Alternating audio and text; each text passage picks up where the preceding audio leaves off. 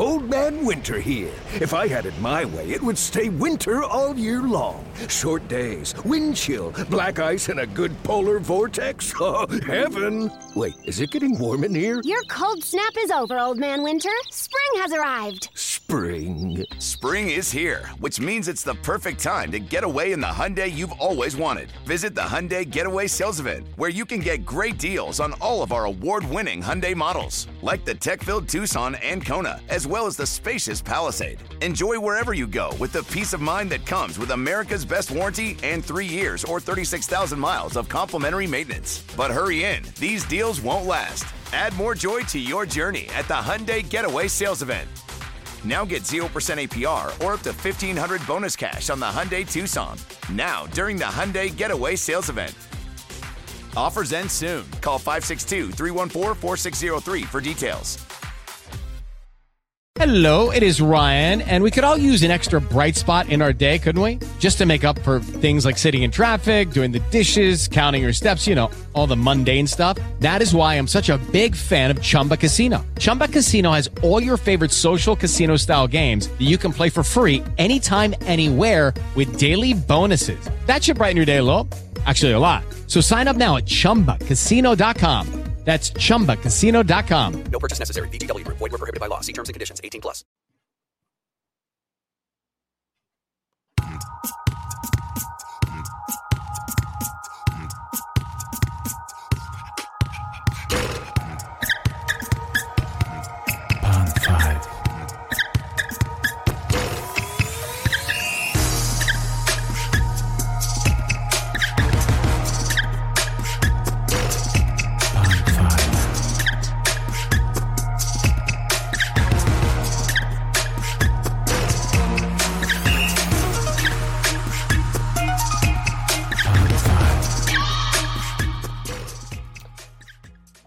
Ciao a tutti da Michele Longo e benvenuti alla tredicesima puntata di Vox One, il podcast sulla pallacanestro italiana della famiglia V2B Media.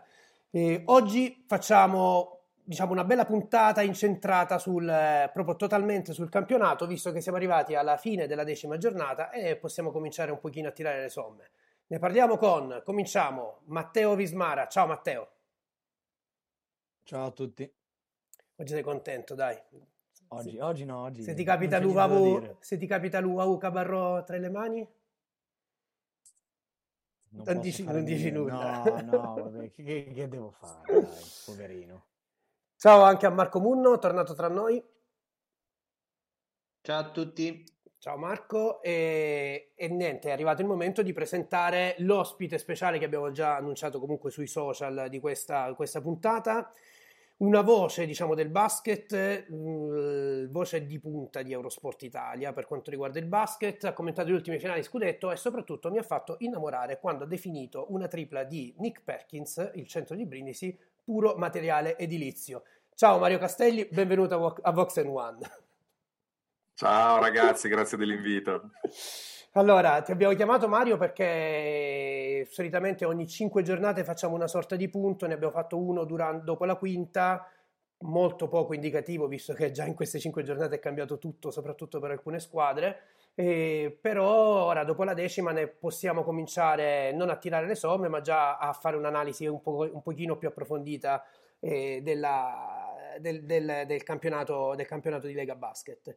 E io partirei a questo punto, partiamo e mh, abbiamo, abbiamo fatto questo giochetto, diciamo, dividere la, la classifica in tre gruppi, parleremo dei- delle squadre diciamo, appartenenti ai tre gruppi, divise più o meno per eh, diciamo, quelle zona salvezza, e zona salvezza tranquilla playoff e poi le prime della classe che eh, proprio ieri hanno visto una grossa sorpresa visto che la Virtus perde l'imbattibilità e perde in casa proprio contro Scafati.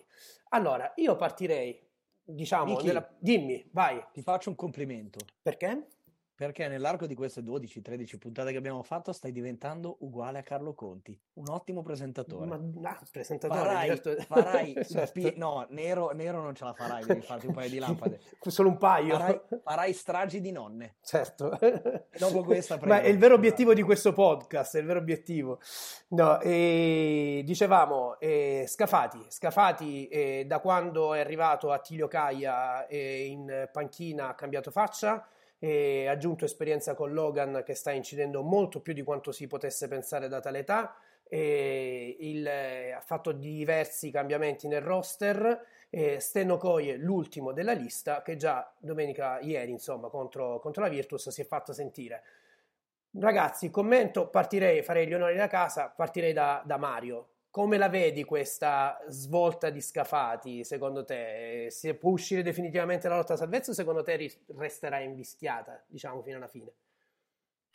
No, no, secondo me ne uscirà abbondantemente, anzi ti dirò, secondo me arriverà verso la fine della stagione che sarà più anche intenta a cercare magari un ottavo posto per fare i playoff che non essere preoccupata da non finire penultima e retrocedere, perché la squadra comunque già prima non era male, magari mancava un po' di qualità negli italiani, non pensavo che Rossato potesse avere questo impatto che invece sta avendo, però gli stranieri erano buoni anche già in partenza, voglio dire, Stone è un giocatore che ha giocato ad alti livelli, Lamb è un buon realizzatore, Pinkins è un bel giocatore, poi hai detto tu è arrivato un veteranissimo come Logan, adesso è arrivato un giocatore di alta fascia come Okoye, poi Attilio Caia sappiamo come sia un fenomeno nelle stagioni in cui subentra in corso, e già prima che vincesse ieri con la Virtus, diciamo, Scafati secondo me era una delle squadre che poi si sarebbe salvata agevolmente.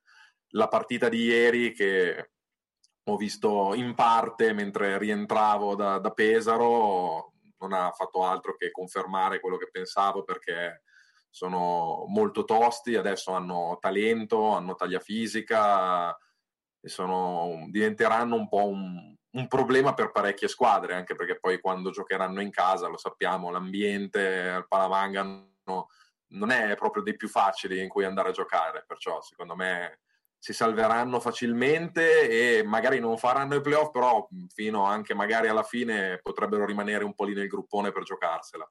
Certo che Caia, anche qui ne abbiamo parlato nel podcast, sergente di ferro, diciamo non proprio amato da tutti, insomma non se ne parla benissimo per i modi un po' burberi che ha, però quando cioè, ce n'è pochi come lui capaci di prendere squadre, eh, eh, diciamo eh, in itinere, ecco, e, e portarle non solo a una salvezza, ma anche a una salvezza tranquilla. Ora, Scafati gli ha anche messo eh, diciamo del materiale attorno su cui, su cui lavorare. Però boh, ogni anno si la- lo danno per finito, poi invece subentra. L'avrei dato più a Trieste dopo le prime due o tre partite, se devo essere sincero. Però poi è arrivata Scafati. E, e- e Lei mi è diventato democristiano comunque. eh. Come scusa? Lei mi è diventato democristiano. Io mi sono diventato democristiano da quando? Eh, parlando Eh, di- con gli insulti. Parlando, parlando di, parlando di Attila come una persona burbera, mi è diventato democristiano. Sì, come abbiamo detto prima, possiamo dire quello che vogliamo nei limiti del legale, proprio vorrei evitare, già è la puntata Eh. numero 13. Ora dubito fortemente che, che Kaia ci ascolterà, ecco, dubito profondamente. Eh, però, però, insomma, vabbè, diciamo che non- i, i suoi metodi, diciamo, non sono proprio eh, da, da perfetto gentleman, ecco, mettiamola così. No, ad ogni modo concordo con te Mario. Voi ragazzi che, che che ne pensate di, di- di Scafati? Vanno, semplicemente va, corrono, difendono. Possono anche aver finito la stagione ieri, ma non c'è che dire.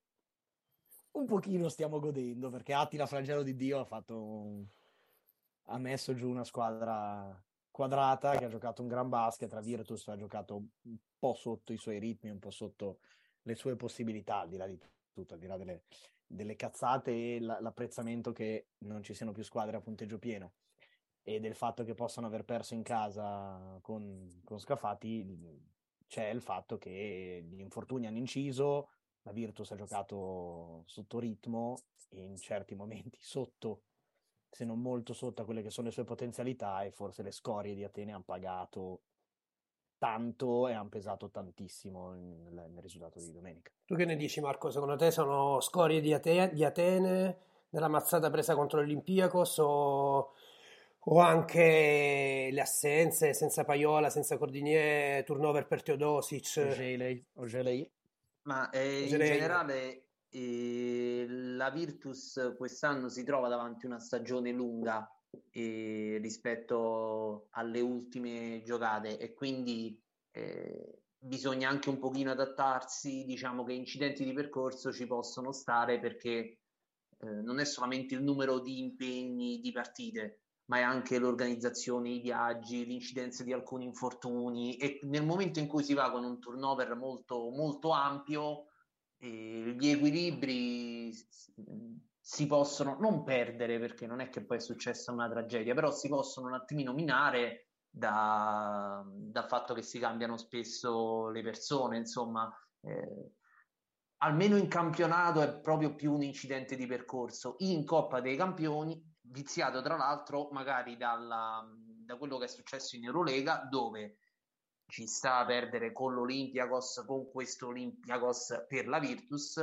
magari uno scarto grosso e nel momento in cui eh, sicuramente non si va in campo con quelle premesse, non può non incidere, mentre nel mezzo ci sono sempre viaggi, turnover, eh, infortuni, eccetera, eccetera. Quindi eh, io penso che una connessione ci sia, ma prima di, di fare super allarmismi eh, vadano No, no, vabbè, un ma non credo- divise le cose, divisi i contesti. In più, Ma no, anche perché, anche perché se guardi l'Olimpia fa cagare da più o meno due mesi in Eurolega e Sì, Italia poi- più o meno poi- tiene il ritmo. per, per dire sì, ma poi se vince lo scudetto alla fine è campione d'Italia e, e no- e ci si dimentica anche se eh, magari adesso perde le prossime due di campionato, quindi bisogna sempre un pochino valutare a Sì, no, ma infatti... In più Vai, scusa. c'è da dire che eh, in più c'è da dire che Scafati ora come ora non è proprio il miglior cliente, nel senso che Artiglio ehm, ha un po' inaugurato no? Un- una sorta di cambi che ci sono stati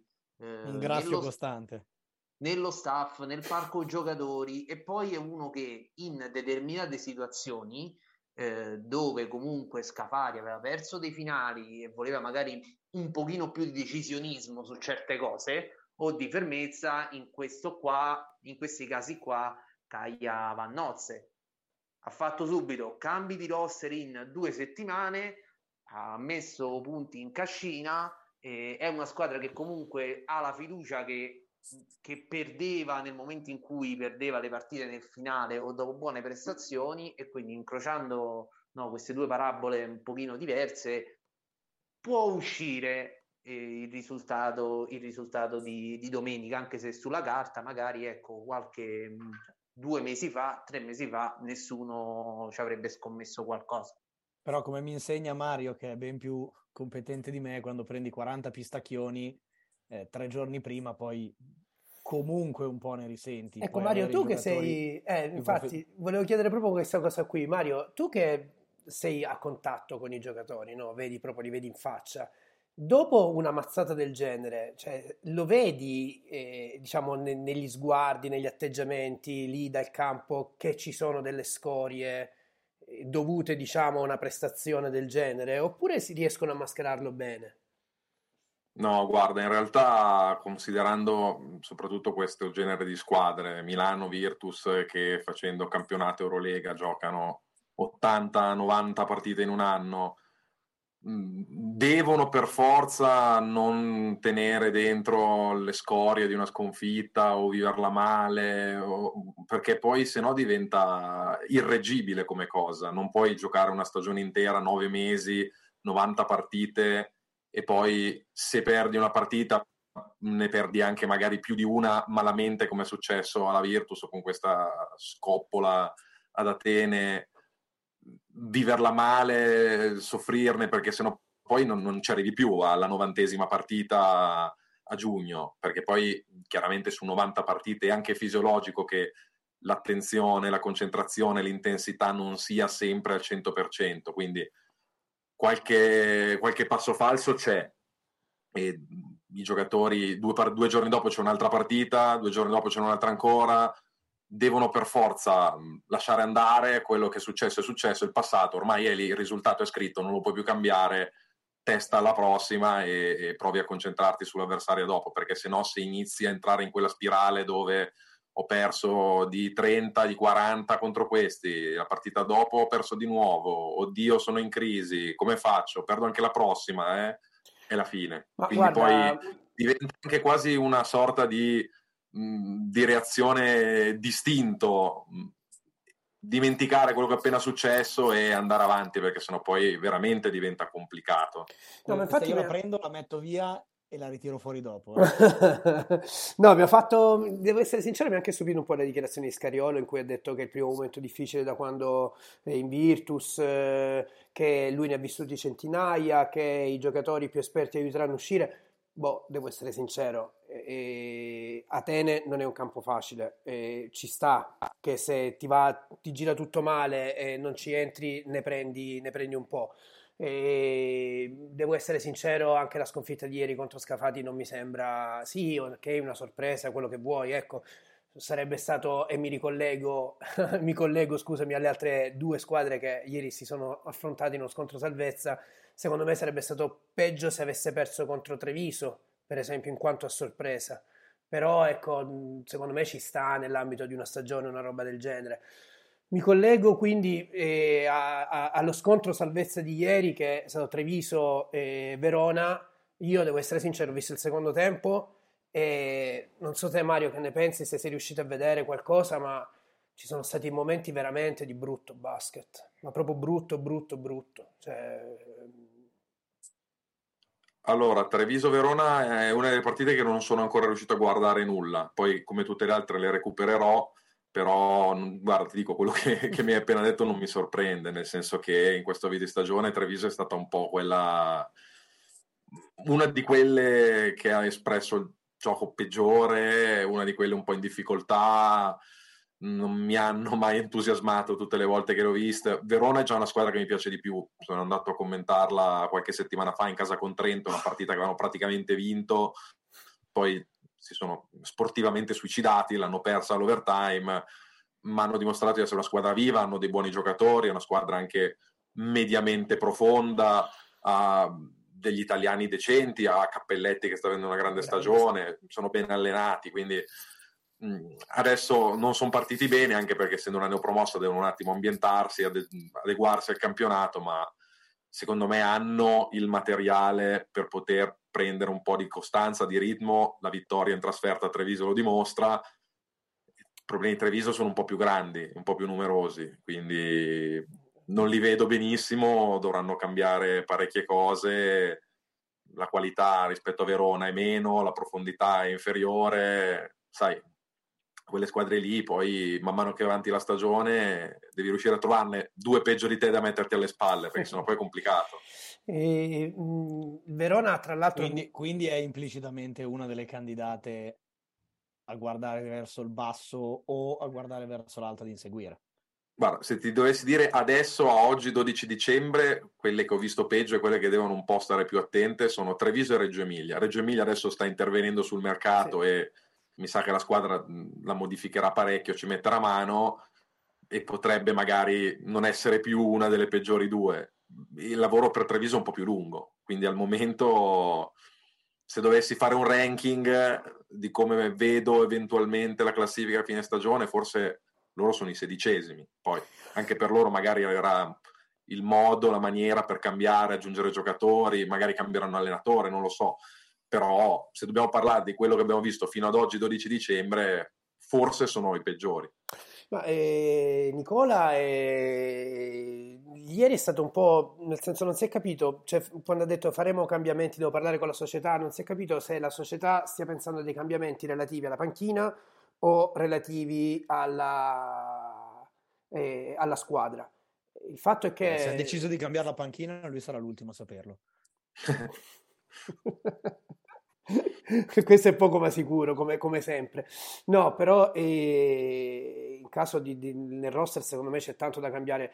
Cioè, Verona secondo me è, è molto più in basso rispetto alle potenzialità. ma Verona ci ha avuto una grana non da poco che aveva costruito una squadra quasi esclusivamente su un giocatore che ha abbandonato la squadra dopo una settimana l'hanno sostituito con Sanders che non è esattamente la stessa cosa e ora con Bortolani ieri 8 minuti non proprio diciamo la migliore delle partite però diciamo che ci sono delle scusanti su Verona eh, su Treviso io sono tre partite di fila che vedo non di, se non tutta buona parte della partita e devo essere sincero che li vedo giocare cioè sì ogni tanto viene qualcosa di buono in attacco però manca un leader, manca, manca tutto. Hanno Banks, ieri ok, Banks ha fallito, 6 punti e 7 perse, anche qui cioè, accuse, post su, sui social di scuse. Cioè, ora che Banks debba scusarsi per una partita in cui ha giocato male quando è uno che tira la carretta, non so che ne pensiate voi, però mi sembra anche un pochino, un pochino esagerata una cosa del genere ma questo purtroppo è un malcostume che in Italia, nello sport italiano, vediamo a tutti i livelli, nel calcio, nel basket, Serie A, Serie B, Serie C, questa cosa che bisogna chiedere scusa perché si perde una partita. Dire, le partite c'è una squadra che la vince e una che la perde ogni settimana, quindi metà delle squadre vincono, metà delle squadre perdono, perdere fa parte del gioco. Se ogni volta che perdi, magari anche giocando male, perché può capitare che giochi male, devi andare a eh, usare il cilicio, frustarti o chiedere scusa, metterti alla gogna da solo, Ma... non ho capito più che, che, che sport è, perché no, lo sport è da sempre vincere e perdere, se devi chiedere scusa perché hai, hai perso, che è una cosa che fa parte dello sport, mh, onestamente non ne capisco il senso. Ma poi ci sta, dico, questo, a 36 anni, scusa Matteo, cioè, 36 Vai. anni che cioè, hai una partita storta, soprattutto quando comunque stai giocando, hai quasi 15 punti di media, insomma, sei uno dei migliori lì in mezzo. Ecco, io sono altri lì, lì i punti interrogativi che vedo in Treviso, che mi sembra una squadra male assortita. Non, non, è tennis, non è tennis dove sei responsabile tu da solo del risultato di te stesso, è una eh. squadra, sono lì in 12, c'è un allenatore, c'è uno staff tecnico, esatto. quindi anche se poi giochi male, giochi sotto il rendimento medio, giochi sotto aspettative, eh, fa parte del gioco, voglio dire. Non, Matteo, che dicevi, scusami? Non, non no, senso. In relazione a quello che diceva Mario prima, che è una cultura abbastanza italiana, eh, non c'entra col basket, ma c'è un'intervista bellissima di, di Davide Faraoni, che oggi è a Verona, che parla di, per rimanere in tema giusto di, di Verona, eh, che parla di quando è andato al, al Watford e del mm. fatto che hanno fatto una stagione da decimo posto, lui si affliggeva e, e poi in realtà l'ultima, l'ultima di campionato hanno fatto questo giro di campo in championship con i tifosi che gli applaudivano e qui lui era abituato a sentirsi fischiare se in Serie B parti per vincere e finisci decimo facendo una stagione così così. Piccolo off topic, se volete andate a recuperarvela perché è una bella intervista. Eh, Mario, prima parlavi di Reggio, eh, va Marco, ti coinvolgo anche te nella discussione, visto che questa qua è parte di scouting, quindi mi affido totalmente a voi. Eh, Mario ha detto in precedenza che Reggio mh, aggiungerà sicuramente delle, delle pedine all'interno del, del, roster. Una è arrivata già oggi, questo RJ Nembar Jr., eh, autorizzato a correggermi se l'ho detto in modo vergognoso come è probabile. Eh, no, vi chiedo una cosa. Aveva bisogno Reggio un, in una situazione del genere di un rookie in Europa, intendo, con buoni numeri sicuramente in G League, ma che, che, è un gioco che non lo so se può dare quella, diciamo, quel quid in più che manca in questo momento a Reggio. Sicuramente un fit buono secondo me perché può giocare al posto e con il Cincia, può dare, eh, può attaccare il ferro atleticamente, è, è valido. Però non lo so, ecco, forse, ok, Logan non era più disponibile, però eh, che ne dite? Un rischio. Vai Marco.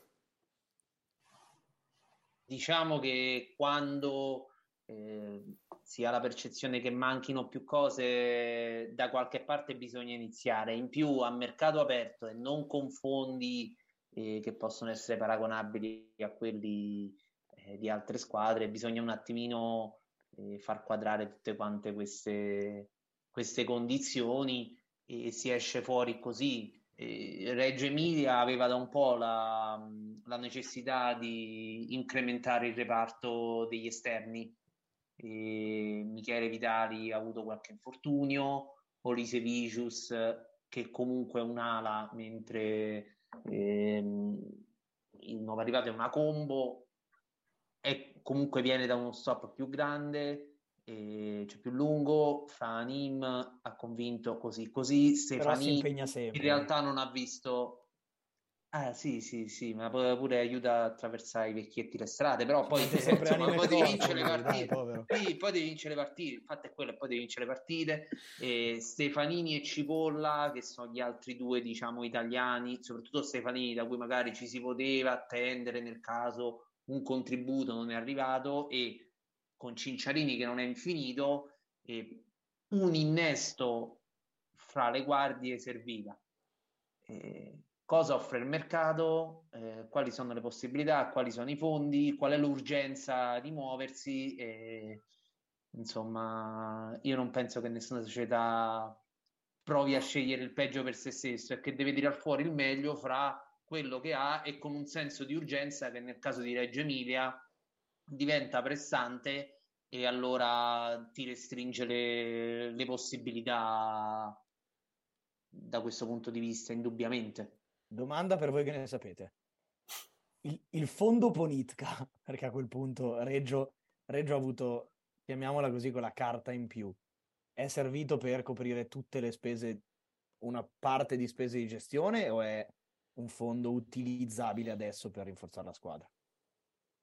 Vabbè, un fondo che è anche già stato utilizzato perché è già solo cambiare allenatore, quindi quello che c'era prima di continuare a pagarlo, devi tesserare quello nuovo, dargli lo stipendio, dargli la casa, eccetera, eccetera. I giocatori nuovi che arrivano, che sono arrivati, che arriveranno. Buriani adesso arriva Nembard, prima di Nembard si parlava di Kiefer che via esattamente 5 mesi, quindi diciamo che Reggio Emilia comunque è, una, è un buon budget eh, rispetto a, a, tante squadre di fascia media, sicuramente più fondi a disposizione. Quest'anno magari non li ha spesi benissimo, però direi che anche quello che poteva essere un gruzzoletto extra per quello che è successo con Ponitka l'hanno anche già speso e ne hanno aggiunti anche già altri con quello che hanno fatto fino adesso e con quello che faranno. Quindi. No, no, io chiedevo perché non lo so, nel senso... Sì, sì, no, no, è... la mia ignoranza, ma non, non lo so. Perché... È, il gruzzoletto è già, è già svanito e neanche già stato messo dell'extra.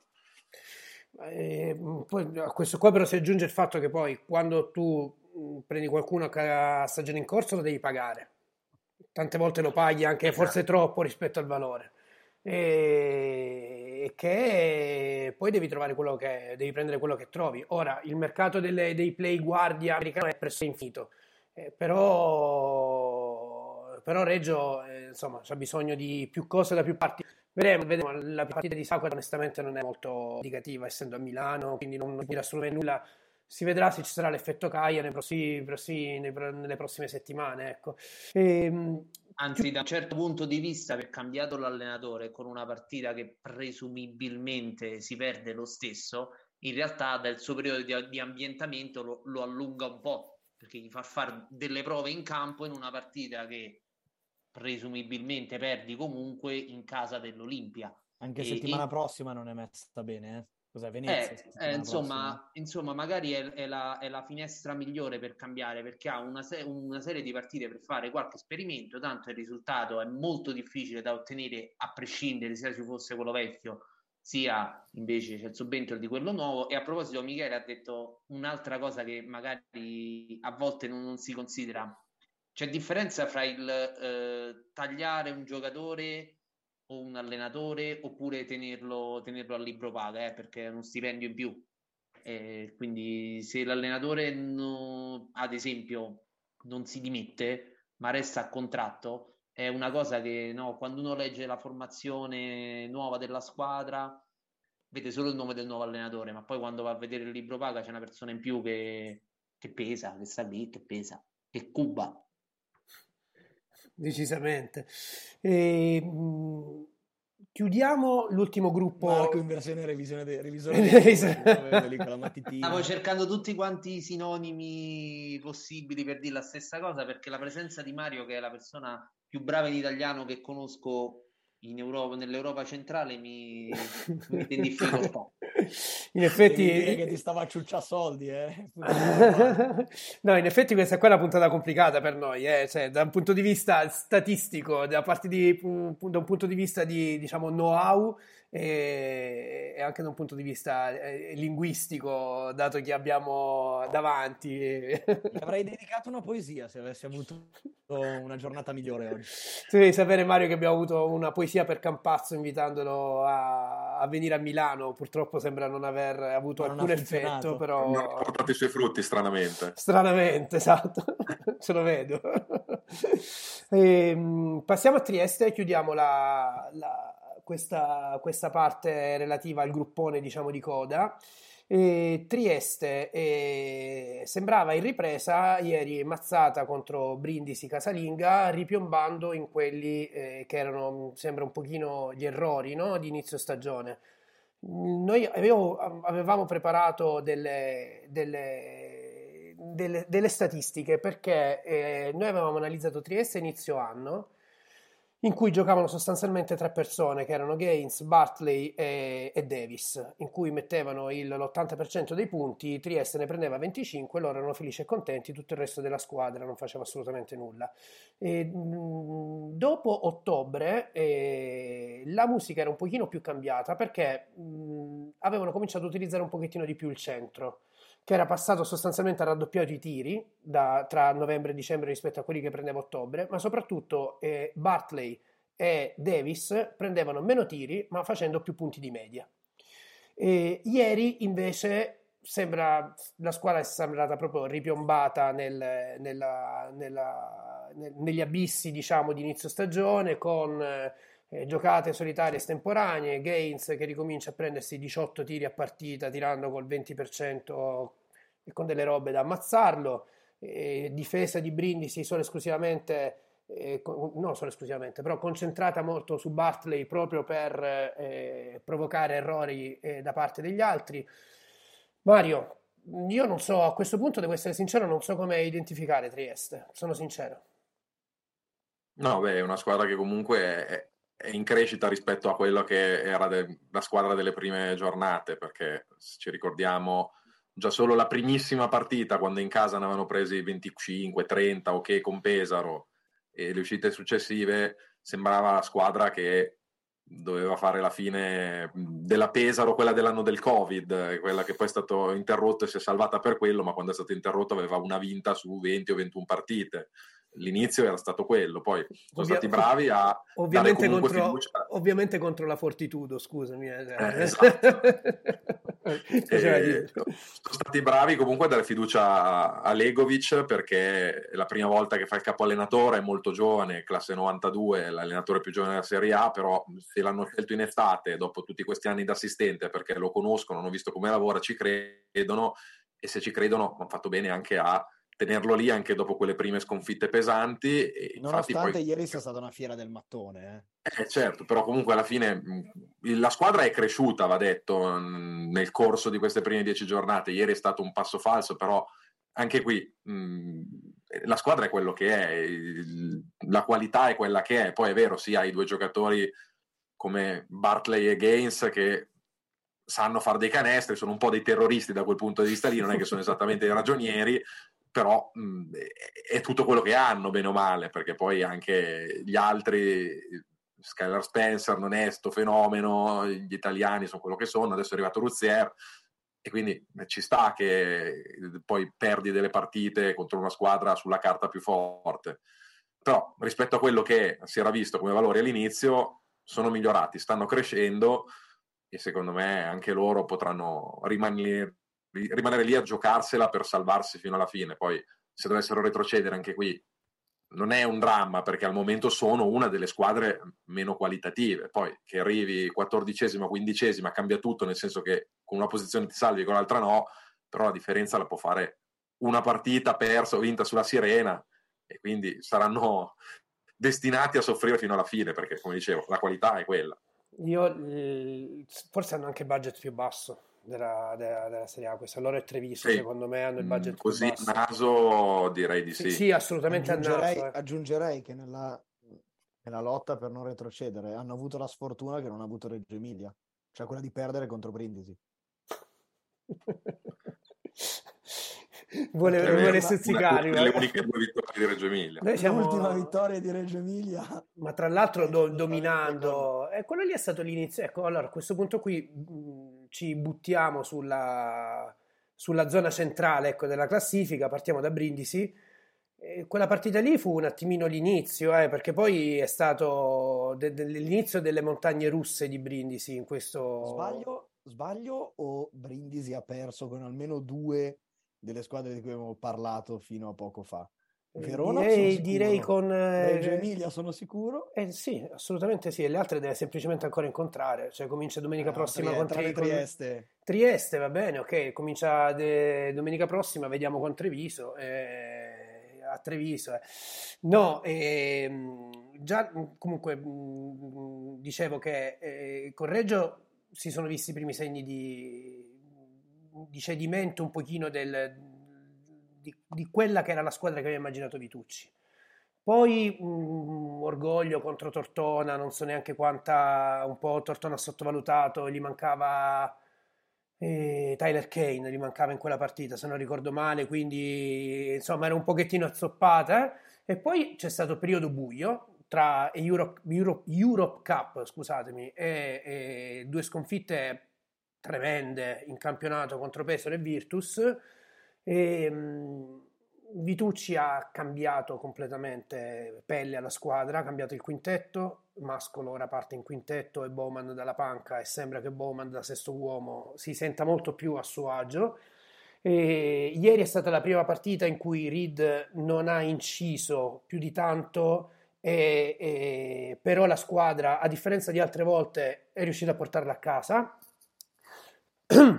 E Baie da 4 usato spesso e volentieri, vuoi per l'assenza di Etu, vuoi per, eh, per dare più fisicità in difesa. Ritorno alla zona che con Vitucci a Brindisi si era visto pochissime volte.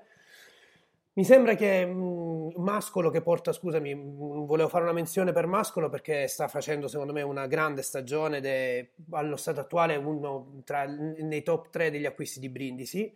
E vedo che, non lo so, come se a un certo punto Vitucci abbia detto, ok, da ora si fa come dico io, e mettendo a tacere tutte le voci nello spogliatoio, c'erano troppi galli nel pollaio, gente che mangiava i palloni, gente che non difendeva, anche ieri Reed, una partita come quella di ieri è stata contro Pesaro ed è stato un fantasma per tutta la partita, ieri ha tirato male, si è concentrato su difesa e rimbalzi, ha fatto la, la sua porca figura e chiudo, poi lascio la parola a voi perché ho parlato anche troppo.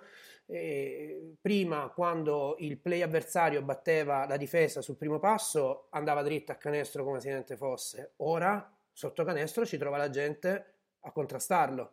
Che sia Mezzanotte, che sia Perkins, che sia Baie o cose varie. Secondo me è la seconda partita di fila in cui gli avversari di Brindisi tirano malissimo. Secondo me è anche dovuto al, alla, alla, alla difesa un pochino ritrovata da parte di Brindisi. Mario, a te la parola su questo perché tra l'altro Guarda- scusami, scusami ti interrompo, ci tenevo Vitucci che veniva sta settimana da una settimana non facile, eh, gli facciamo le condoglianze per il lutto. E, e dimostra anche coesione da parte de- de- degli assistenti no, che hanno seguito la squadra nel corso della settimana. Vai, scusami. No, guarda, su Brindisi sarò anche abbastanza sintetico, nel senso che quest'estate, man mano che venivano costruite le squadre, che c'erano i roster, che ci si avvicinava all'inizio della stagione, iniziavo a farmi un po' un'idea di che squadre erano, che tipo di stagione avrebbero potuto fare, e se c'era una squadra su 16 che proprio non riuscivo a inquadrare, a capire che squadra sarebbe stata, che, che stagione avrebbe fatto, era Brindisi, nel senso che vedevo il roster, non riuscivo a capire bene come avrebbe potuto giocare e poteva essere tanto una squadra da quinto posto come da tredicesimo posto. Adesso un terzo di stagione è andato, dieci giornate sono andate e se mi dici le 16 squadre ti sei fatto un po' un'idea, sì, me ne sono fatto un po' di tutte, quella ancora di cui riesco ad avere un'idea un po' più nebulosa è proprio Brindisi, nel senso che poi gli vedi fare alcune buone partite, hanno vinto in casa con Tortona, sono andati a un, un secondo neanche da vincere a Milano contro Milano, non avesse segnato Hall quel canestro sulla Sirena, e poi gli vedi fare delle partite io ho commentato quella a Bologna dove hanno perso di più di 30 punti con la Virtus, perdi in casa di, di 30 con Pesaro, è veramente una squadra difficile da capire, da inquadrare, quindi non, non ti saprei neanche aggiungere molto di più di tutto quello che hai detto te perché li vedi in campo una settimana e sono una squadra, li vedi in campo la settimana dopo e sono i cugini, ma neanche di primo grado, di quarto, di quinto grado. Sì, più che altro ora, eh, Marco, eh, Matteo, intervenite quando volete. Cioè, eh, non lo so, mi sembra assurdo che si possa passare da una partita come quella di Bologna. Ecco, tu l'hai commentata, ne parlavo, guarda, con Dario Ronzulli, eh, che sicuramente conosce e probabilmente sarà nostro ospite la settimana prossima. E lui dice era eh, Questi sconcer- spoiler così. Sì, sì, dai, lo Mario- mettiamo così Per via. Mario sei stato due settimane a fare... É, Dario, però, con Dario un bel aneddoto molto bello. Ah, ok, quindi ce lo quindi teniamo quello me lo tengo per. Ah, settimana ecco. prossima. Vedi come, vedi come hai trovato il modo per creare hype anche così. Dario mi ha dato il primo lavoro nella- dal punto di vista del basket. No, no, prossima, detto eh? questo qua, non ti dico che tipo di lavoro era, però ti dico che solo però Dario è stato il mio primo datore di lavoro nel basket. Speriamo che ti abbia fatto pulire il campo. Ah, qualcosa del genere, molto, ma ancora peggio, guarda, la settimana prossima ridi. Eh, no, eh, come dicevo, come passare da una partita come quella di Bologna in cui erano tutti fantasmi, eh, l'attacco sembrava basato su Risma, eh, e, e poi una settimana successiva contro Venezia, una partita completamente diversa dalle altre, con, eh, da, da 90 punti a partita a 60 punti a partita presi.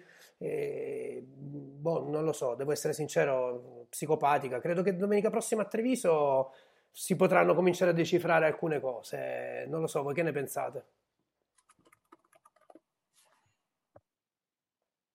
È una squadra costruita con, con tante variabili, quindi ogni volta bisogna sperare che tutti i pianeti si allineino, ma possono anche non allinearsi tutti.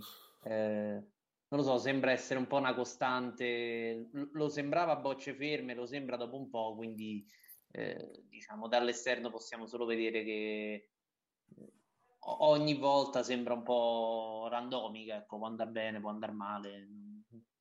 Non si sa, di certo sono arrivati dei correttivi e almeno ad esempio si sta provando ad ottimizzare la posizione di Bowman che doveva essere uno di quelli che spaccava il campionato, in realtà ha fatto tanta fatica, tanta fatica, così tanto da perdere anche il posto titolare e, e- e quindi è una di quelle variabili che ti cambia tanto la stagione. Fortunatamente è successo nel, cioè fortunatamente per Brindisi, è successo nella posizione dove probabilmente avevano il miglior, eh, il miglior cambio e quindi è stato anche possibile se magari, non lo so, eh, non avesse girato un giocatore il cui backup eh, è l'under eh, di, di turno, sarebbe stato molto peggio.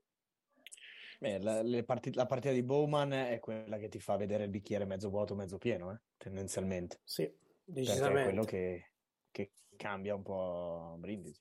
Bowman viene da un infortunio e secondo me ancora non ha confidenza nel- nel- nello spararsi a canestro come, come lui sa fare e ha difficoltà di lettura e secondo me è ancora un pochino timoroso, però il suo ruolo secondo me deve essere quello lì proprio di, di entrare a tutta forza e spaccare nel vero senso della parola la difesa avversaria con, con la velocità delle sue penetrazioni.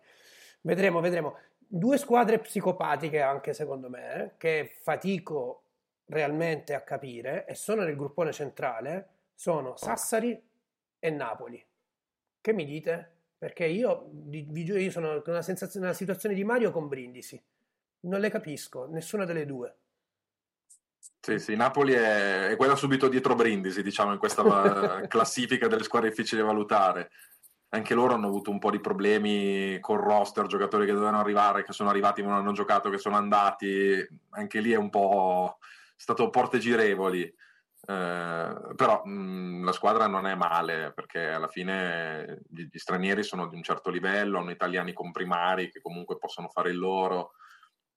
Ho l'idea che sarà una di quelle squadre che arriveranno all'ultimo mese di, di campionato ormai già abbondantemente salve, ma con pochissime chance di fare i playoff e quindi poi saranno anche quelle, una di quelle che decide anche un po' gli equilibri per gli altri, perché per loro avranno poco da giocare, ma vincendo o perdendo partite in cui loro sono a mente sgombra possono cambiare la classifica degli altri. Poi magari invece fanno un filotto e se la giocano per i playoff o magari vanno in crisi e anche loro vengono risucchiati, però mi sembra una delle classiche squadre che poi finirà tra il decimo e il dodicesimo posto, si salverà agevolmente, non farà i playoff, mentre invece Sassari è una delle squadre, anzi è la squadra che in estate l'ha cambiato meno. Quindi poi erano lo stesso allenatore, tanti giocatori l'anno scorso, hanno fatto semifinale scudetto, si conoscono, non devono ripartire da zero. Non mi aspettavo una partenza così difficile. Poi adesso hanno cambiato il centro per il quarto anno di fila, iniziano con un centro e poi lo cambiano a metà stagione.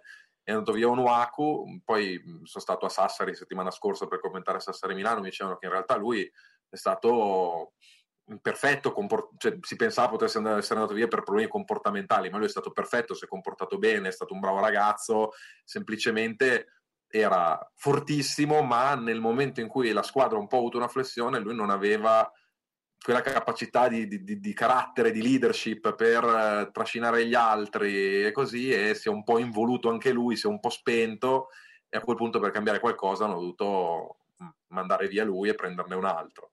Però, voglio dire, già questa domenica, questo sabato, anzi, hanno vinto in casa di Tortona. La squadra non vale forse la semifinale scudetto che hanno fatto l'anno scorso perché Brescia era meglio, ma sappiamo che tipo di, di problemi ha avuto, mille infortuni, eccetera però non tornerà tra le migliori quattro, ma potrebbe fare i playoff. Può essere una di quelle squadre davvero, cioè nel senso io l'ho vista giocare domenica scorsa con l'Olimpia e mi ha dato l'impressione di essere una squadra un po' allo sbaraglio. Eh, l'ho vista sabato, mi ha dato un'altra impressione. Eh, può essere una di quelle squadre che è davvero il lancio della monetina, perché dopo che ne prendi 30 con Milano in casa, non è detto che riesci a riscattarti andando a Tortona a vincere. Eh, Tortona quest'anno sta giocando un gran basket e, e, comunque andare a vincere a Tortona non sarà facile per nessuno. Eh, la sensazione di Sassari è proprio che sia il lancio della monetina nello spogliatoio. Cioè, oggi, oggi esce testa, bene ce la giochiamo, oggi esce croce e facciamo fatica a vedere il canestro o facciamo fatica a difendere per tre azioni di fila. Beh, dipendono molto da, da Gerald Robinson loro. Se, se, lui è in partita, gioca, è concentrato, si porta dietro gli altri, possono fare buone partite. Poi chiaramente adesso che è rientrato Chris Dow è un giocatore di un altro tipo rispetto a Nikolic. Nikolic è molto più gregario, fa più i compitini, Dow può dare anche qualcosa in più da un punto di vista di, di mettersi in proprio, di segnare qualche canestro. Eh, alla fine, secondo me, però dipendono da, da, Robinson, perché poi il terminale offensivo principale è Benjus, che il suo lo fa sempre, però anche lì non è quello che ti trascina la squadra di peso, si porta dietro gli altri. Quello, secondo me, è un po' anche caratterialmente, da un punto di vista di leadership, è più il ruolo di, di Robinson, che infatti, se guardiamo anche solo le, i numeri, le statistiche, quest'anno per il momento sta rendendo decisamente meno rispetto all'anno scorso, da quando era arrivato a Sassari se si riesce un po' a ritrovare lui, ecco che poi tornano ad essere una buona squadra. Poi l'anno Dice, scorso, ripeto, non da semifinali scudetto, ma una buona squadra. L'anno scorso la stagione di Sassari ha svoltato con l'arrivo di Robinson, e prima con il cambio in panchina con Bucchi e poi con, poi con l'arrivo di Robinson. Eh, ma infatti è inspiegabile questa cosa qui. Io credo che, eh, Marco, chiedo anche a te se hai avuto la stessa impressione. Ma eh, l'impressione è che eh, Brindisi, Napoli e Sassari siano le classiche tre squadre in cui se tutto va bene possono tranquillamente ambire un posto ai playoff, se tutto va male si ritrovano invischiate, diciamo, in un certo senso nella parte bassa della, della classifica. Un po' come è stato a Brindisi l'anno scorso, no? che avevi sempre la sensazione sì, vabbè, ma ormai è salva, eccetera, e, e in... Eh, però non arrivava mai quella salvezza. E chiudo la parte, chiudiamo la parte di, eh, relativa diciamo alla parte centrale della, della, classifica con proprio due parole su Venezia, ne abbiamo proprio due perché Venezia e Brescia che hanno giocato settimana scorsa, eh, cioè, diciamo ieri, hanno giocato anche in, in, in Eurocup eh, un paio di settimane fa e Venezia sembra dare anche, anche, lì eh, una partita bene, una partita male. Brescia anche sembrava essersi ripresa un pochino. E vai, ora riparto parto da Marco. E 5 minuti massimo su, su queste due squadre che comunque ne abbiamo- affrontate nel corso del, del podcast. Sono buone, hanno avuto qualche problema di infortunio, sono comunque per la parte alta della classifica vista la profondità. Rapidissimo. Det- t'ha Ah, ho detto detto 5 cinque minuti, non cinque 5 secondi, esatto. No, Mario, io ma allora Mario ti faccio una sola domanda. Allora, sicuramente Marco, te- citando, citando un senatore, cioè un- scusami, un ex deputato della Repubblica è stato veloce e circonciso. eh. Vero, esatto. E, e Brescia che ha aggiunto Taylor, e, proprio la notizia di oggi, per andare a sostituire Coupain, che insomma ha avuto un infortunio più lungo diciamo, di quanto si potesse pensare all'inizio. E, Mario, invece, allora io di, di Venezia invece ti voglio chiedere una cosa, perché è un giocatore che io adoro, che è Derek Willis, che secondo me però quest'anno a Venezia non si riesce a esprimere al meglio. E tu come, come lo vedi? Non lo so. Guarda, per me Venezia è un mio cruccio, nel senso che per me è una delusione di questo campionato, perché io inizio stagione ero molto curioso di vederli perché a roster mi sembrava una squadra molto forte, molto profonda. Ti dico, non ai livelli di Milano e Virtus, ma pensavo potesse seriamente giocarsela con loro, eh, per star lì alla pari in classifica, considerando che Milano e Virtus hanno l'Eurolega, 34 partite, doppi turni, loro con l'Eurocup hanno un impegno un pochino minore, ma hanno un roster attrezzato, profondo, eccetera.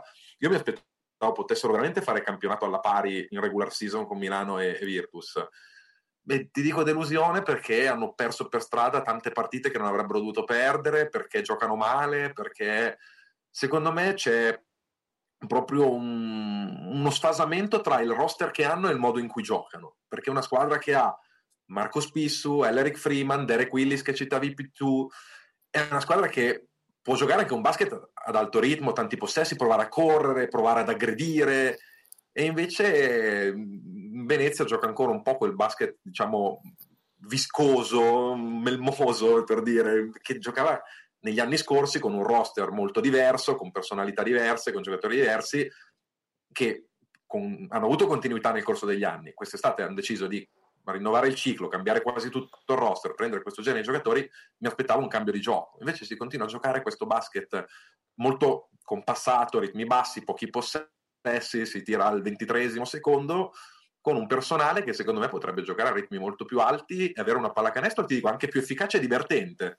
Quindi non è un attacco a, a De Raffaele, eh, ci mancherebbe, però no. diciamo che c'è un- una separazione tra quello che mi sarei aspettato di vedere da un roster del genere e quello che invece ha fatto fin qui Venezia in termini di gioco e di risultati, perché vabbè, ha vinto l'ultima involata con Brescia rischiando anche di perderla, ma prima di vincere questa era 4 su 9, era Sì. almeno il 50% di vittorie con il roster che ha, quindi per questo dico per me è un po' una delusione. Per i risultati fatti qui, in Eurocup sta andando benissimo, non lo metto in dubbio, campionato non benissimo dal punto di vista dei risultati e anche del gioco, come ti dicevo, io mi aspettavo qualcosa di un po' più frizzante, di, di un impatto un po' maggiore, ecco. Mario, dimmi se sei d'accordo o no, lo dicevamo settimana scorsa. Venezia è una squadra che fa giocare male gli avversari più che pensare a giocare bene. Assolutamente sì, assolutamente, ma già da anni, eh. Sì, sì, Eh, no, è, poi- è Raffaele al... Sì, sì, no, assolutamente. di fabbrica. Ma, ma anche guardando i numeri, come vi dicevo prima fuori onda, sai, c'è tutte queste mie statistiche, questi fogli Excel in cui mi annoto le cose. Se guardi veramente è una squadra che eh, fa tirare poco, fa giocare male, è una squadra che cerca di mandarti sempre a prendere un determinato tipo di tiri. E da quel punto di vista lì sono perfetti, nel senso loro provano più a, a distruggere, diciamo, che a costruire, che detto così sembra brutto, però è un'impostazione di gioco assolutamente legittima. Loro cercano sempre di far giocare male gli avversari e vincerla in quel modo. Ripeto, con questo roster, secondo me si potrebbe anche provare a mh, vincere perché giochi bene tu e segni un canestro in più tu. Poi, chiaramente, non sono io l'allenatore, ci mancherebbe altro. Ma, mh, diciamo, mi sarei aspettato una Venezia diversa quest'anno, ecco. Che è il motivo per cui io mal sopporto Chialetto. Povero De Raffaele. Parte alta, dai. Allora, Mario, eh, mi aspetto che ci dici qualcosa su Pesaro Varese, che doveva essere la partita più divertente della, della stagione, probabilmente. E Varese, più che mh, su Pesaro, di cui abbiamo parlato ampiamente, eh, ti chiedo eh, due parole su eh, il, il gioco in velocità di Moretti quest'anno con Repecia e invece su Varese, ragazzi anche voi, eh, non è che cioè, chiedo a Mario, però intervenite anche voi, quanto Varese può soffrire l'assenza di Reyes e il mercato bloccato che gli impedisce di prendere qualcuno a gettone per sostituirlo. Perché secondo me ieri l'assenza di Reyes si è vista parecchio, soprattutto quando va small ball, eh, quando Brasi va small ball.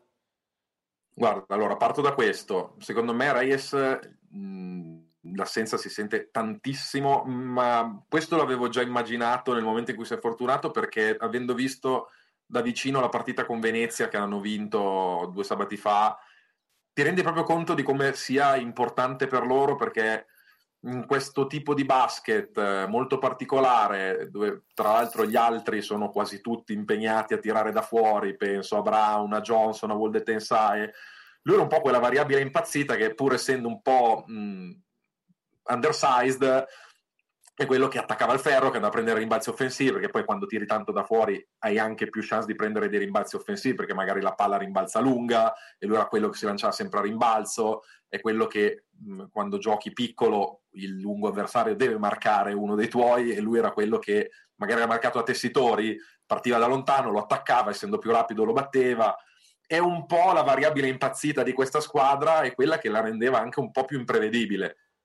Ieri non c'era, e a Pesaro abbiamo visto una Varese come al solito mh, offensiva, che gioca a ritmi alti, corre tanto, prende tiri nei primi secondi, però per la prima volta abbiamo visto una Varese un pochino più prevedibile del solito, proprio perché gli mancava un po' questa scheggia impazzita che è Reyes, che per loro è fondamentale.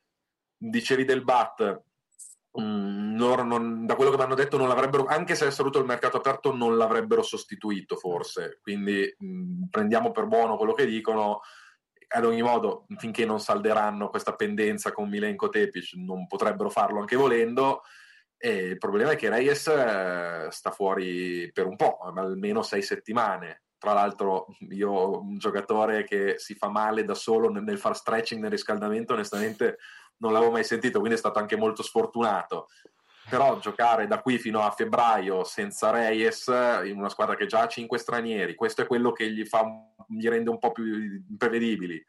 E senza di lui è un bel problema, un bel problema. Poi adesso settimana prossima giocare in casa con Trieste che è un'occasione da non perdere se vogliono andare alle finali, alle finali di Coppa Italia. Se vincono hanno buone chance, se perdono secondo me rischiano molto. Vedremo quale sarà la scelta, perché poi magari adesso ne hai perse due in fila, perdi la terza, a quel punto ti convinci che forse almeno una, una toppa per fermare la falla bisogna metterla. Però guarda Mario, eh, non è colpa né di Reyes né di Brasi né degli infortuni né di niente di niente. Eh, ce l'hanno anche ricordato ieri su Twitter, la colpa è solo nostra, perché due settimane fa abbiamo fatto una puntata per, dedicata a Varese, al gioco nuovo di Brasi, approccio totalmente diverso al, al basket, il ritorno dei Seven Seconds or Less, tutto due sconfitte di Li fila. abbiamo uccisi. Cioè, sì, abbiamo uccisi. Ed è già almeno la terza, terza volta che succede nel corso di questo Dai, podcast. a, quindi- a nostra discolpa si può dire che la Virtus è la Virtus, andare a giocare a Pesaro quest'anno non sarà semplice per tutte le squadre, poi di tutte le altre squadre forse quella che si accoppia meglio al gioco di Varese è Pesaro perché è un'altra squadra a cui piace giocare ad alto ritmo, tanti possessi, infatti ieri ci hanno sguazzato, quindi oh, sono due sconfitte che ci potevano stare, non è colpa vostra, dai. Nonostante l'età, un un volpone come Don, Re, Don Felipe ti serve sempre. eh, quindi- Sì, sì. Questa, battuta arriva dopo. Arriva dopo, ma tutte le sue arrivano un attimino dopo. Arrivano. Anzi, guarda, non ha fatto quella di, di Legovic eh, di- con Trieste che ha tirato mattonate ieri tutto il giorno. Ha evitato di dire che con Legovic era inevitabile. Quindi, diciamo, ritieniti fortunato. Pensavo dicesse che aveva montato bene la squadra. Anche. È la prossima, probabilmente. Gliel'ho suggerita. Com'è, Ne- com'è ne- commentare? Ne ho una, ne ho una sfilza in realtà. Com'è da telecronista commentare una partita tipo come quella di ieri con possessi così che non hai tempo per una mezza analisi de- devi seguire? cosa del solito, però è divertente, divertente. Io onestamente, fosse per me, farei vedere tutte le domeniche Varese o quasi, perché è, è bello, è divertente da vedere, succedono tante cose, anche le partite che sembrano finite, come quella di ieri, meno 18, poi magari si riaprono. a me onestamente piace, eh, anzi, brava Varese che ha voluto rischiare, osare, fare qualcosa di diverso. I risultati per il momento gli stanno comunque dando ragione, quindi da commentare è, è molto bello, piuttosto che magari vedere un, un, 63 a 61 tra due squadre che rimestano il pallone per 23 secondi per poi scagliare una tripla da 10 metri sulla sirena, mm, perché tanto se devi tenere il pallone per 23 secondi senza costruire nulla, tanto vale che prendi il primo buon tiro come fanno loro e, e provi a giocarti in una maniera diversa. Stai Quindi, parlando del ritorno più faticoso del solito perché non stai zitto un attimo vanno avanti e indietro, però è anche più divertente. Stai parlando Mario, del ritorno tra Milano e Venezia, Mario, 63.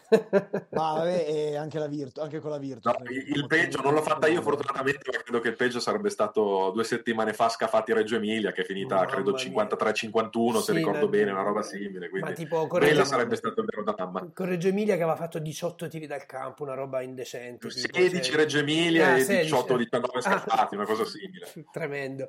Va bene. Io so che, stiamo, io so che dobbiamo lasciare. Mario, sì, infatti li volevo chiedere. Dietro, me la sto portando dietro da. Vai, e allora scusa. Settimana, quindi io, io ascolto Mario e apprezzo Mario. Secondo me a lui sarebbe piaciuto autocommentarsi se, ave- se fosse andato al ferro. Sarebbe chiuso con un castelli in aria clamoroso. Era questa l'altra che ti eri preparato. Di, di questa ce l'ho una settimana, ce l'ho. No, non avrei detto castelli in aria perché, visto che saltavo un foglio di giornale, non due, uno, eh, sarebbe stato molto complicato da dire. Non avrei avuto l'occasione. Però, visto che ogni tanto ti esce qualcosa di questo tipo, e io apprezzo un sacco, eh e, comunque benvenuto nel club di quelli che saltano la gazzetta come si suol dire ecco, eh. cioè, siamo tutti quanti che eh, rimarremo col sogno di poter schiacciare a canestro una volta no ma quello ci riuscivo però ma ah, non tanto per, io... perché saltassi i palazzi perché io... essendo quasi 1,90 bene o male ci potevo arrivare. Eh, io ci sono riuscito una sola volta nella vita, avevo sei anni, e solo perché vennero i giocatori dell'allora Brindisi Basket che ci prendevano e ci portavano e ci facevano schiacciare quando ogni tanto venivano. Vedi, te lo ricordi ancora adesso? Una cosa miseria, me lo ricordo. Sono i, i, ricordi più belli sono quelli là con l'azzurra Brindisi.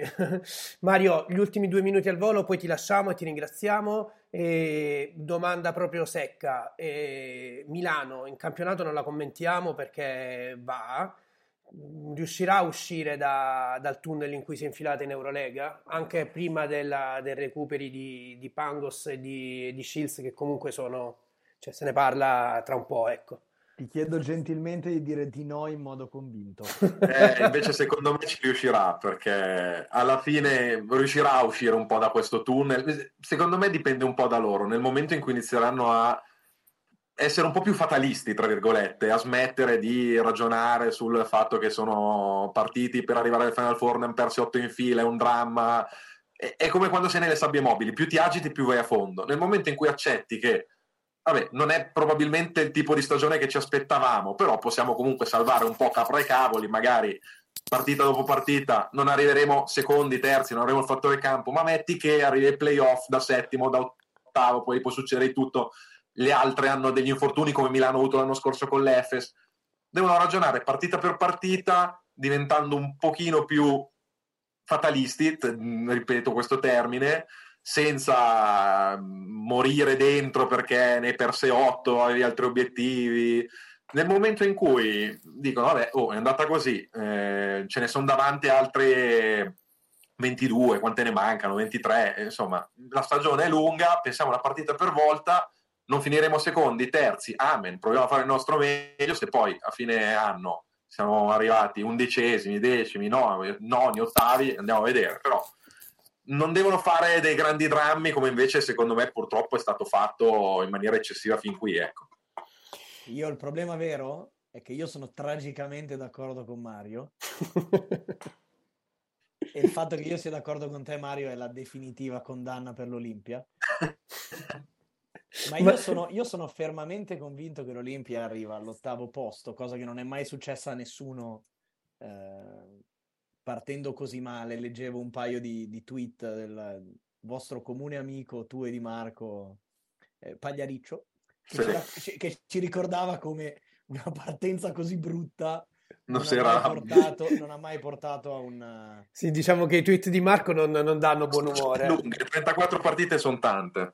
No, ma è lunga. È, è- è una maratona e puoi partire male, ma se hai lo sprint E giusto... ho visto anche poi- negli ultimi anni si arriva sempre lì, classifica corta, grupponi, quindi poi si decide tutto negli ultimi due mesi. Credo però che siano fondamentali le due partite di questa settimana.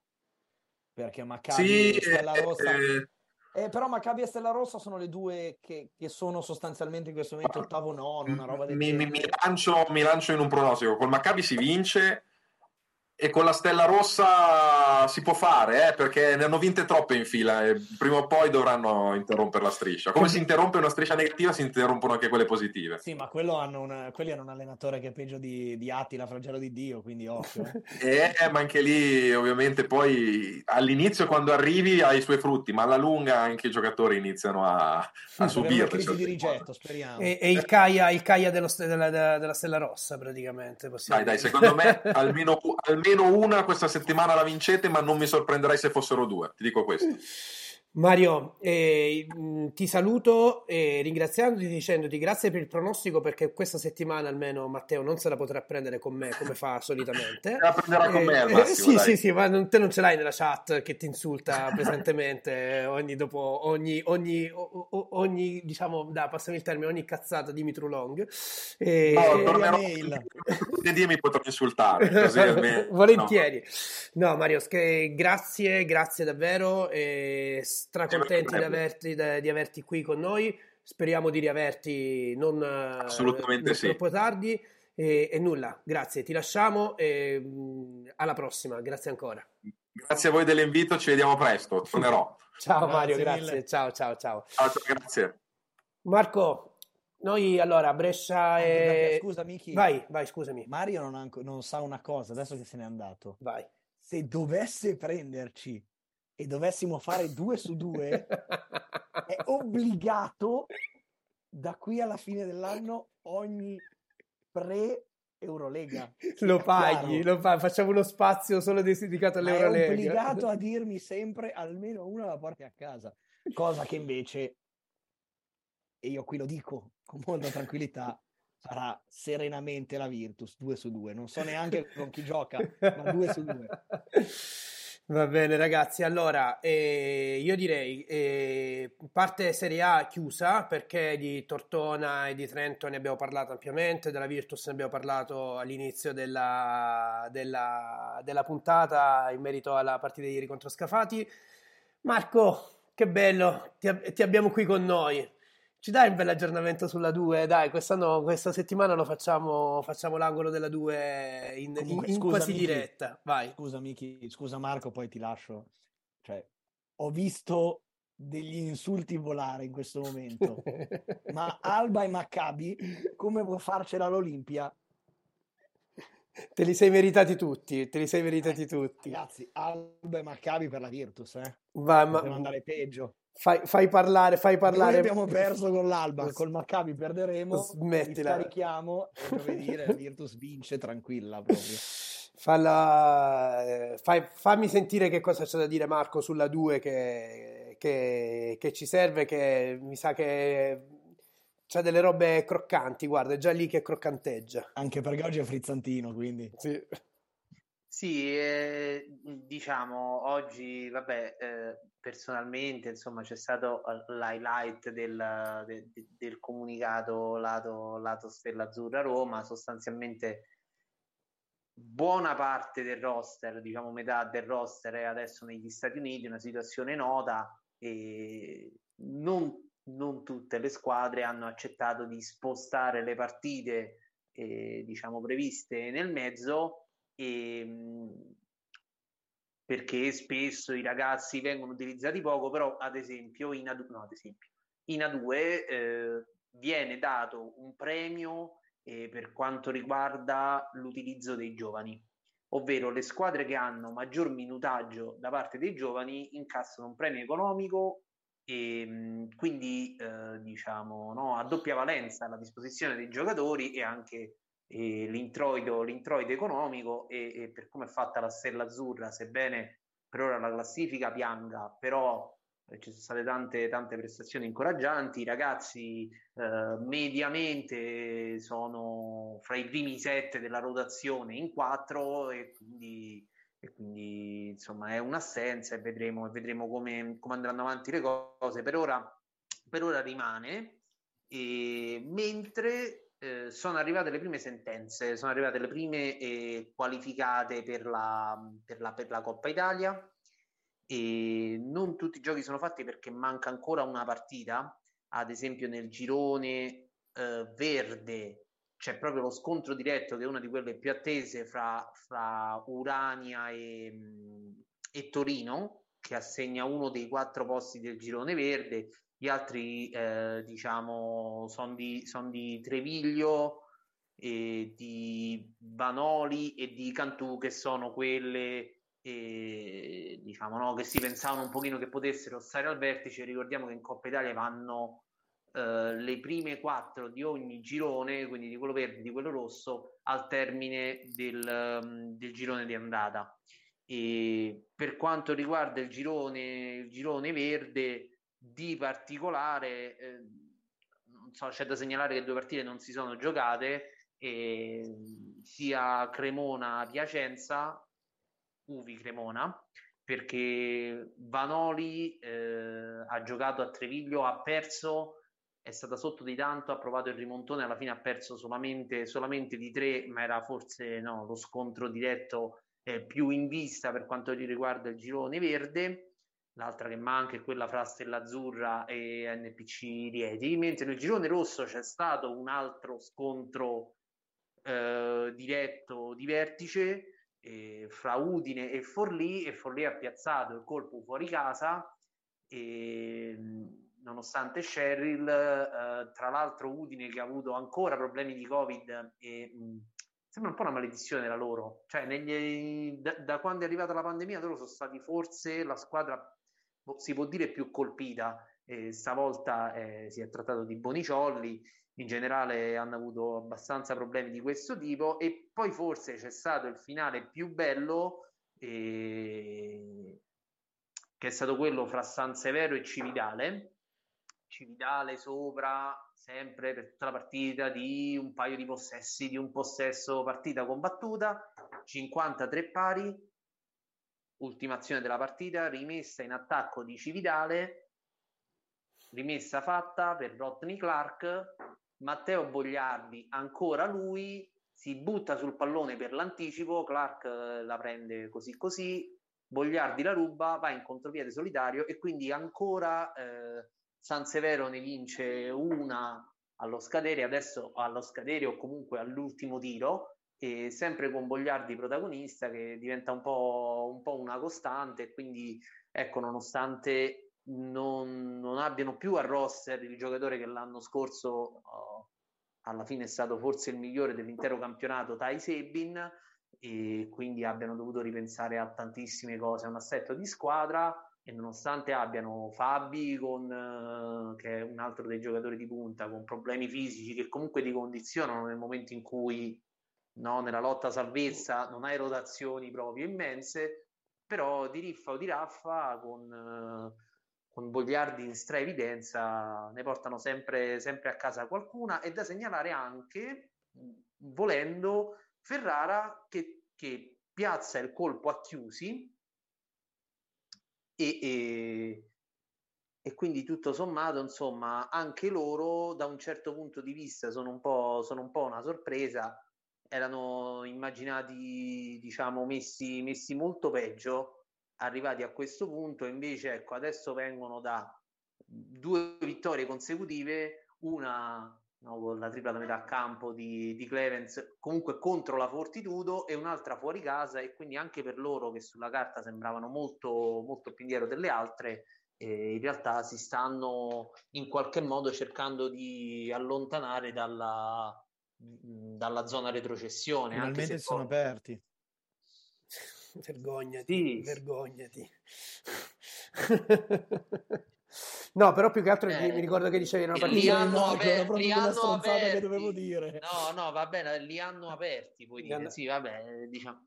Io guarda Eh, Marco, io so, vabbè, tra l'altro avevi detto che era partita male, Ah, no, ricordo, però c'avevi, eh, era- aveva avuto anche un calendario molto difficile a quello che ricordo, chiuse l'inizio. Sì, vabbè, poi Ferrara ha avuto anche un pochino, diciamo, cambi a livello dirigenziale, e però, però stanno tirando fuori il massimo da un roster che oggettivamente sembrava un attimino, per esempio, sovrabbondante eh, di, di numeri 4, di lunghi, e invece, invece, E ti faccio due domande. fanno punti. Ti faccio due domande. Ripar- partiamo dal rosso dove, dal girone rosso dove siamo. Ma sto Russ Smith, eh, Ah, Annardò, ecco, ecco, infatti, da, eh, da allora, Louisville con- di Pitino con furore, cioè, diciamo eh, approccio soft no? alla categoria. Ammazza. eh, allora, lui eh, diciamo si era presentato no, con i 65 punti fatti in G League come dote, però eh, allora premesso che indichino che un giocatore sappia far canestro, però quello che succede in G League poi va sempre un po' valutato, anche perché un giocatore straniero deve essere inserito eh, proprio in un paese italiano. E in più in A2 ci sono tante realtà che sono molto meno legate a metropoli o, o vivono comunque di più e, mh, la vita non di paese perché non è così, però Dillo, in- cioè, Nardò è tante- paese. eh, o comunque con tante più approssimazioni legate a eh, una grande appartenenza su- del territorio, però un territorio più piccolo, il dialetto, tutte quante queste cose.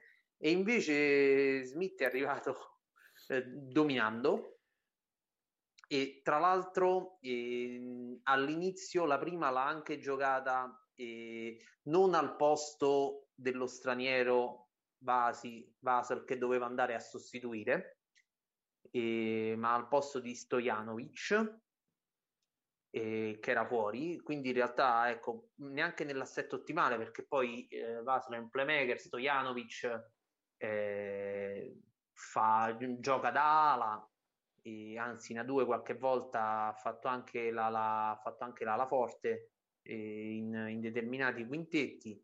E invece Smith si è presentato senza, senza conoscere nessuno e ha cominciato a fare punti su punti, punti su punti in fila. E sono le cose che poi ti trascinano troppo in A2 ti tirano dietro il, il gruppo, il gruppo di, di italiani al di là del suo, al di là del, eh, insomma, del suo livello e Smith ne ha fatta una da Allora, guarda, Mm. recupero, a proposito, ne abbiamo parlato prima Ah, di è- è- Marco, la media Marco Pagliariccio. e siamo a 31 punti e mezzo, a 31 punti e 7, neanche e mezzo. E, e vabbè, Una cioè, roba... che, che so- che sono astronomici. E, e però uno dice, vabbè, sono parametrati. Eh, In tre partite, tre partite sono poche, sì, ma tre partite ci sei arrivato perché ne hai fatta una da 40 e una da 33 in quattro giorni.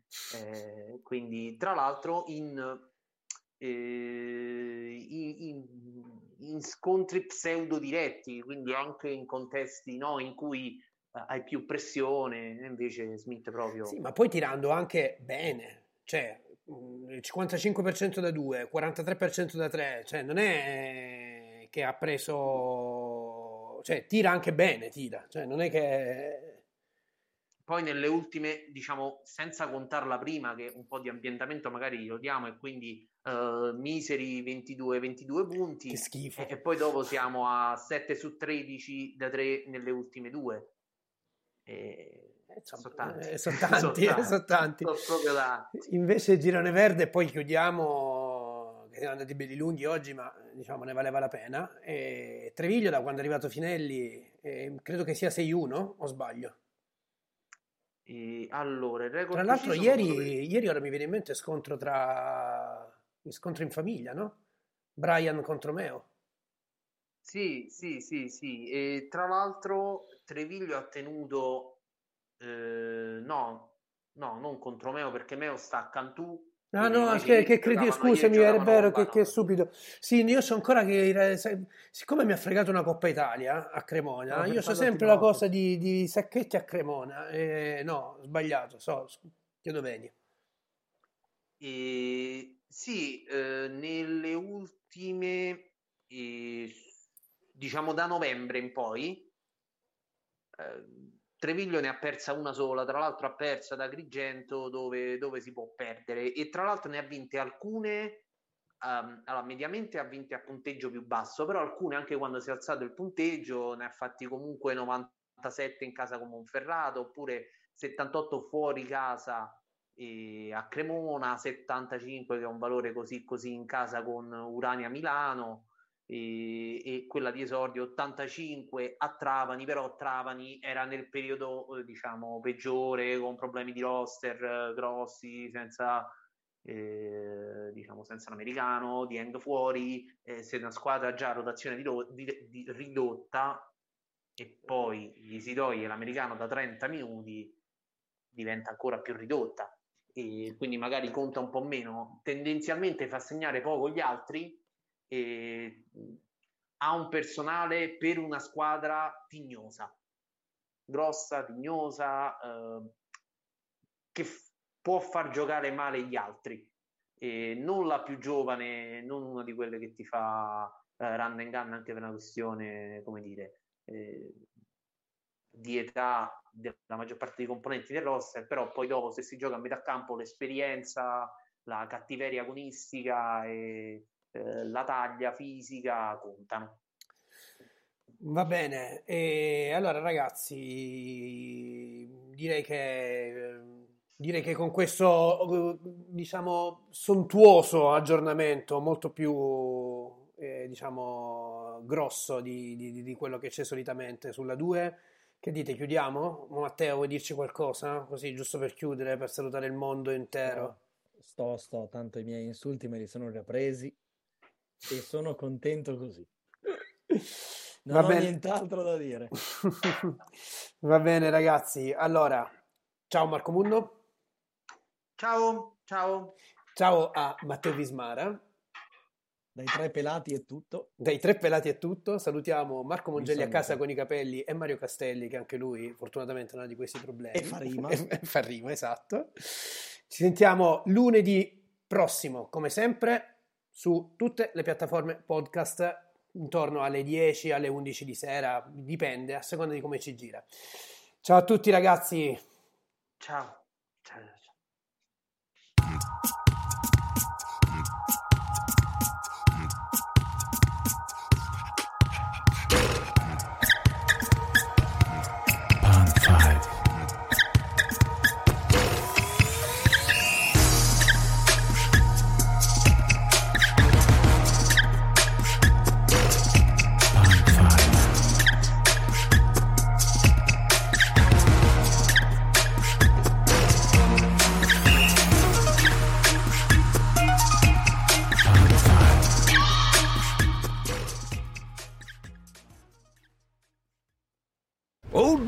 Winter here. If I had it my way, it would stay winter all year long. Short days, wind chill, black ice, and a good polar vortex. Oh, heaven! Wait, is it getting warm in here? Your cold snap is over, Old Man Winter. Spring has arrived. Spring. Spring is here, which means it's the perfect time to get away in the Hyundai you've always wanted. Visit the Hyundai Getaway Sales Event, where you can get great deals on all of our award-winning Hyundai models, like the tech-filled Tucson and Kona, as well as the spacious Palisade. Enjoy wherever you go with the peace of mind that comes with America's best warranty and three years or 36,000 miles of complimentary maintenance. But hurry in, these deals won't last. Add more joy to your journey at the Hyundai Getaway Sales Event. Now get 0% APR or up to 1500 bonus cash on the Hyundai Tucson. Now, during the Hyundai Getaway Sales Event. Offers end soon. Call 562 314 4603 for details. With the Lucky Land slots, you can get lucky just about anywhere. This is your captain speaking. Uh, we've got clear runway and the weather's fine, but we're just going to circle up here a while and uh, get lucky. No, no, nothing like that. It's just these cash prizes add up quick. So I suggest you sit back, keep your tray table upright, and start getting lucky. Play for free at LuckyLandSlots.com. Are you feeling lucky? No purchase necessary. Void where prohibited by law. 18 plus terms and conditions apply. See website for details.